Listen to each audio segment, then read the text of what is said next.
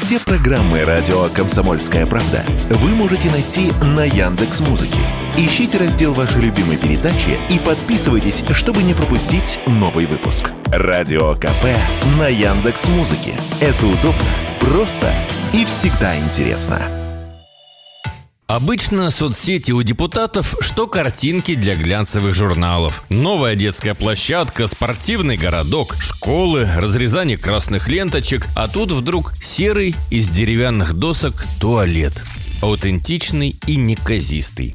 Фотографию на своей странице выложила депутат Новосибирского горсовета Светлана Каверзина и написала «Вот, мол, отремонтировала по просьбе избирателей». Место в кадре такое, про какие говорят у черта на куличках. Малолюдно, частный сектор, но здесь конечная остановка автобусов. И водителям, кроме как в старый клозет, сходить по нужде больше некуда. А властям до этой деревянной постройки все как-то дела не было. И туалет совсем обветшал, даже дверь отвалилась. Светлана Каверзина добилась его ремонта и по доброй депутатской традиции отчиталась в соцсетях. По интернету полетели мемы, а депутата стали осаждать журналисты со всей России. Расскажите про туалет. Позвонили Каверзиной из Питера, учредители премии Георгиевич Авардс. Это неформальная организация из северной столицы, которая награждает за что-то этакое, нестандартное. И вручили депутату орден с благодарностью от человечества.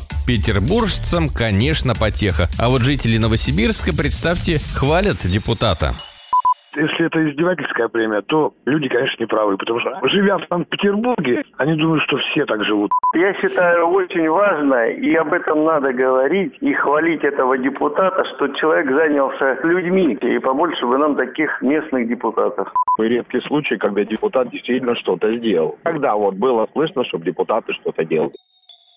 Светлана Каверзина не стесняется ни похвал, ни сарказма и с удовольствием купается в волнах необычного хайпа. Но ремонт туалета, настаивает она, дело не шуточное. Это, конечно, абсолютно серьезная ситуация. Этот туалет у нас уже стал очень известным в городе. О нем знают все городские чиновники, и о нем, я думаю, знают и все областные чиновники. Понимаете, надо шватер-клозет на баланс брать, а в границы Новосибирска он не попадает. Так что ради этого социального заведения площадь города-миллионника немного расширится. Вот так получается деревянный туалет помогает мегаполису прирастать территориями, а депутату получить народное признание и орден. Вадим Алексеев, радио «Комсомольская правда», Новосибирск.